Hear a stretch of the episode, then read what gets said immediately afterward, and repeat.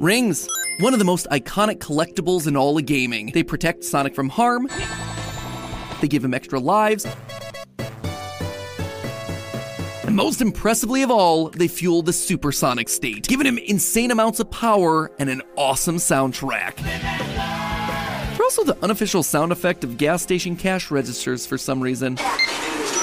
Because of all of these reasons, Sonic's rings are invaluable. Or are they? This is America, after all. Everything's got itself a price. Everything is worth something. And considering that these rings have been used as a currency in past games, it means that these rings are no exception. The only question I'm left with, though, is Sonic a wealthy hedgehog, or is he a broke boy?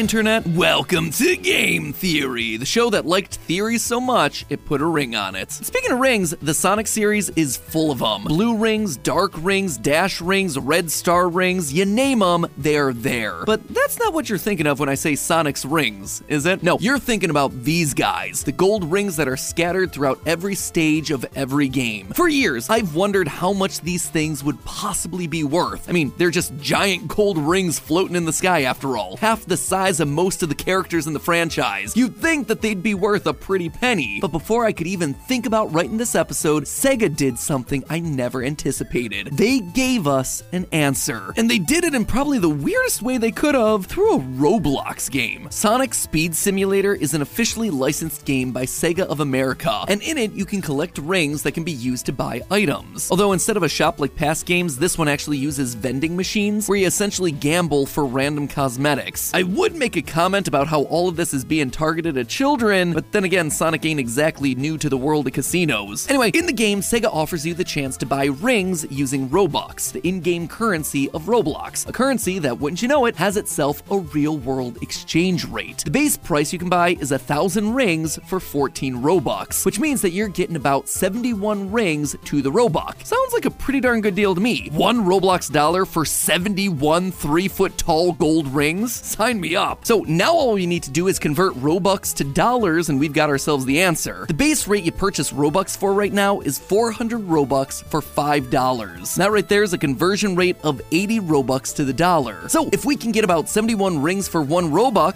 and 80 Robux for one dollar, then Sega's officially saying that one giant solid gold ring in its game is worth, drumroll please,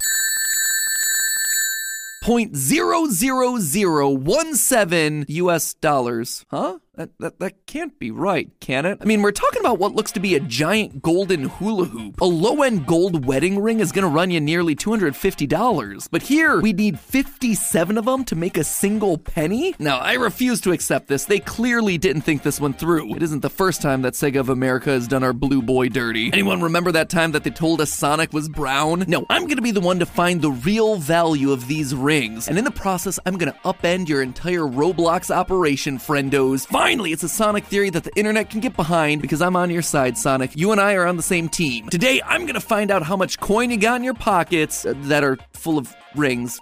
You get what I'm saying. My initial approach was to fight fire with fire. If these rip-off rings were coming from an in-game store, I wanted to see if there were other in-game stores, one from real Sonic games that could offer us a real answer. Of all the Sonic games out there, the amount of shops that use rings as currency is actually surprisingly small, almost as if these rings were never intended to be used as an in-game currency in the first place. Now, besides Speed Simulator, there are only 5 official Sonic games with shops. Sonic Adventure 2, Sonic Riders, Sonic 06, Sonic Unleashed, and Sonic Chronicles The Dark Brotherhood. Sadly, though, the information ended up being a bit of a wash. You see, two of these shops are black markets, which means that these items are illegal to buy and sell, thereby making their prices inflate wildly and not really reliable for the comparisons that we're trying to make. And while the other three games all feature shops that are completely legal, the items that these shops are selling make it impossible to get an accurate price. Sonic 06, for instance, it sells gems, but they only really show us the color and cut, which aren't exactly unique to any particular particular gemstone family. Sonic Chronicles sells clothes, and I think we all know how inconsistent clothing prices can be once you consider brands and sizes. Finally, there's Sonic Unleashed, which does have itself the most realistic store, selling produce from various parts of the globe. But even then, those prices were inconsistent when you take into account exchange rates and inflation. So you're telling me that it costs 40 rings for a bunch of Indonesian bananas that would typically cost 70 cents here in the real world, but 30 rings for a New York apple that'll normally cost you a dollar from a street vendor? You see how the numbers and proportions there just don't match up? So, in true New York fashion, I'm just gonna have to say, forget about it. So, if I can't rely on purchasing power to value these rings, I have to go deeper. I have to roll up my sleeves. I have to do it the old fashioned way. I have to use pixel measurements. And I have to use it for science. The first test we have to do is figure out what exactly these rings are made of. Sure, we assume that they're gold just based on the yellow color, but is that actually true? They could just be gold colored, or gold plated,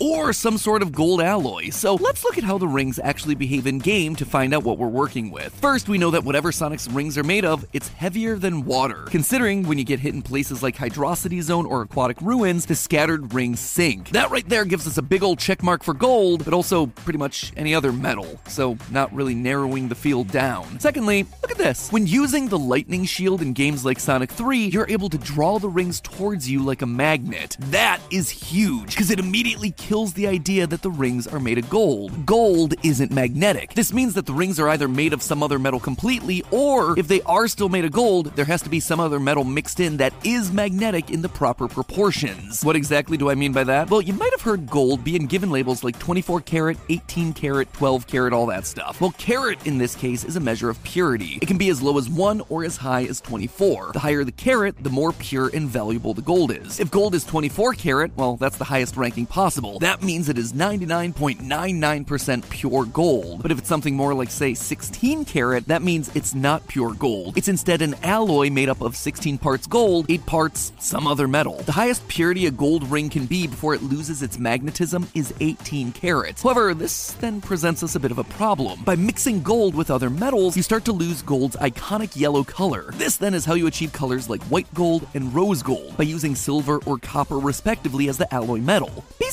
this is just the jewelry industry's way of selling you less pure gold while still marketing it as gold gold. Anyway, the three most common metals to use as an alloy here that are magnetic are iron, cobalt, and nickel. But while they'll certainly give our gold ring the power of magnetism, they'll also give it a different color. Nickel will yield the much more silvery white gold, cobalt will turn the gold black, and iron will produce blue gold. And while each of those are certainly cool colors and might possibly explain some of the other rings that we see floating around in this universe, it doesn't explain our main golden rings. To get the correct yellow gold color from a gold alloy, you would have to mix the gold with equal parts silver and copper, two metals which are notably not magnetic, which means that Sonic's rings cannot be made of gold. So we need ourselves a metal that's heavier than water, that's magnetic, and also can appear golden in color. So does something like that exist? The answer is a resounding yes. Allow me to introduce you all to neodymium. Weirdly, despite being considered a rare earth metal, neodymium's about as common as other metals like nickel and cobalt, which makes it perfect for our rings considering these things are just lying around Sonic's world by the hundreds. And while neodymium is usually a silvery metal when it's in the ground, as it touches the air, it oxidizes, which turns it into a wonderful shade of yellowish gold. But that's not all. It can also turn into a whole bunch of other colors like blue, purple, and pink, which would explain why there are all these other various colors of rings sprinkled across the Sonic games. But most importantly, neodymium is magnetic, and I mean extremely magnetic, so much so that one of its most common uses is, well, magnets. A single gram of neodymium can lift an entire kilogram of steel. It is some powerful stuff, and the power of neodymium doesn't stop there. Neodymium magnets are very commonly used inside rechargeable batteries for companies like Tesla and their electric vehicles. Batteries equal energy, and while we've been talking about Sonic's rings as a form of currency, throughout the franchise, these rings are also said to contain some ring energy. They're a power source that helps Sonic maintain his supersonic transformation, something that wouldn't really apply to a gold ring, but could very easily apply to a neodymium ring. So really, Sonic's gold rings are better described as his neodymium rings. And now that we know what they're made of, we can figure out how much a ring would be worth. All we need to figure out is the weight of these rings for our final value. And just like most things in math, there's an equation for that. Mass equals density multiplied by volume. Neodymium has a density of 7 grams per cubic centimeter. So all we need to do is figure out their volume, and bam, we have ourselves our final number. The volume of a ring, or in geometrical terms, a torus, is a little more challenging than something like a sphere. With a sphere, all you need is a radius, and from there you can figure out pretty much everything else. But with a ring, you actually need two measurements the minor radius, which is the radius of the solid tube of gold, and the major radius, the radius from the center of the circle to the center of the tube. The easiest way to get both of these radii is with pixel measurements, comparing the size of the ring to something else in the world around it that we know the measurement of, which in this case is Sonic himself. Canonically, Sonic is 100 centimeters tall, and if we take this shot from Sonic Unleashed, one of the games where he uses his rings as currency, this means that the major radius is 24.4 centimeters or 9.6 inches, and the minor radius is 4.76 centimeters or about 1.9 inches. From there, we just plug those numbers into this handy dandy formula for the volume of a torus, pi minor radius squared multiplied by 2 pi major radius. We get that these rings have a volume of 11,000 cubic centimeters or 666 cubic inches. Multiply that by the density of neodymium, and we get ourselves a total mass of 76 kilograms or just about 170 pounds. You heard that right. Each individual giant sonic ring here is weighing over a hundred pounds. Now, if these things were made of gold, like everyone's been assuming, gold's price per pound is currently $22,250, meaning that a single large gold ring like this would be worth $4,717,000 each ring. Sonic would be able to collect one of these babies and just retire. Screw you, Eggman, I'm gonna go home and eat chili dogs with tails. Neodymium, though, well, let's just say it's a lot more affordable as a metal. It used to be worth around $60 a kilogram because of how common it is, but with the increased demand for electric vehicles over the last several years, neodymium prices have surged. Right now, it's about double what it was $127 a kilogram, or about 270 bucks a pound. Expensive, but yeah, still quite a bit cheaper than gold, which means that our $5 million giant gold ring is actually more like a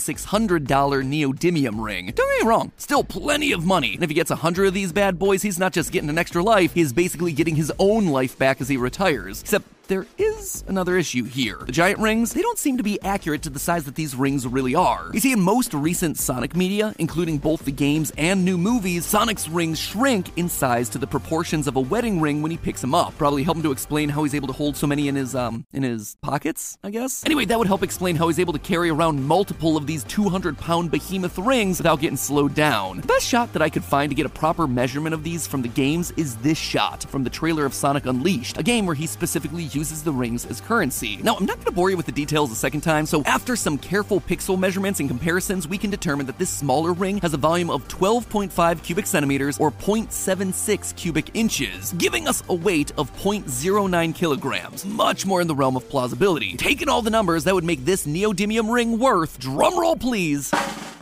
11 bucks. To put that in perspective, in Sonic's newest game, Sonic Frontiers, your maximum ring capacity is 400 rings, which means Sonic is only carrying around 4,400 bucks. It's not a bad amount of cash by any means, but still feels kind of like a rough deal when you think that you're getting a gold ring the size of your fist. And speaking of rough deals, remember how I said that in some of the Sonic games, Sonic is paying somewhere like 30 rings for a single apple? Well, that right there would make the apple worth over $300. The biggest problem in the Sonic universe isn't Robotnik. Clearly, it is rampant price inflation. Though then again, I guess it kind of checks out when your currency is floating in the air by the thousands. So there you have it, friends. The true value of Sonic's neodymium rings is 11 bucks. Not as valuable as we might have thought from a gold ring, but hey, they're 65,000 times more valuable than what Sega of America claimed in Sonic Speed Simulator. Proving developers of classic 90s IP wrong, that is always a win in my book. But hey, that's just a theory. A game theory. Thanks for watching.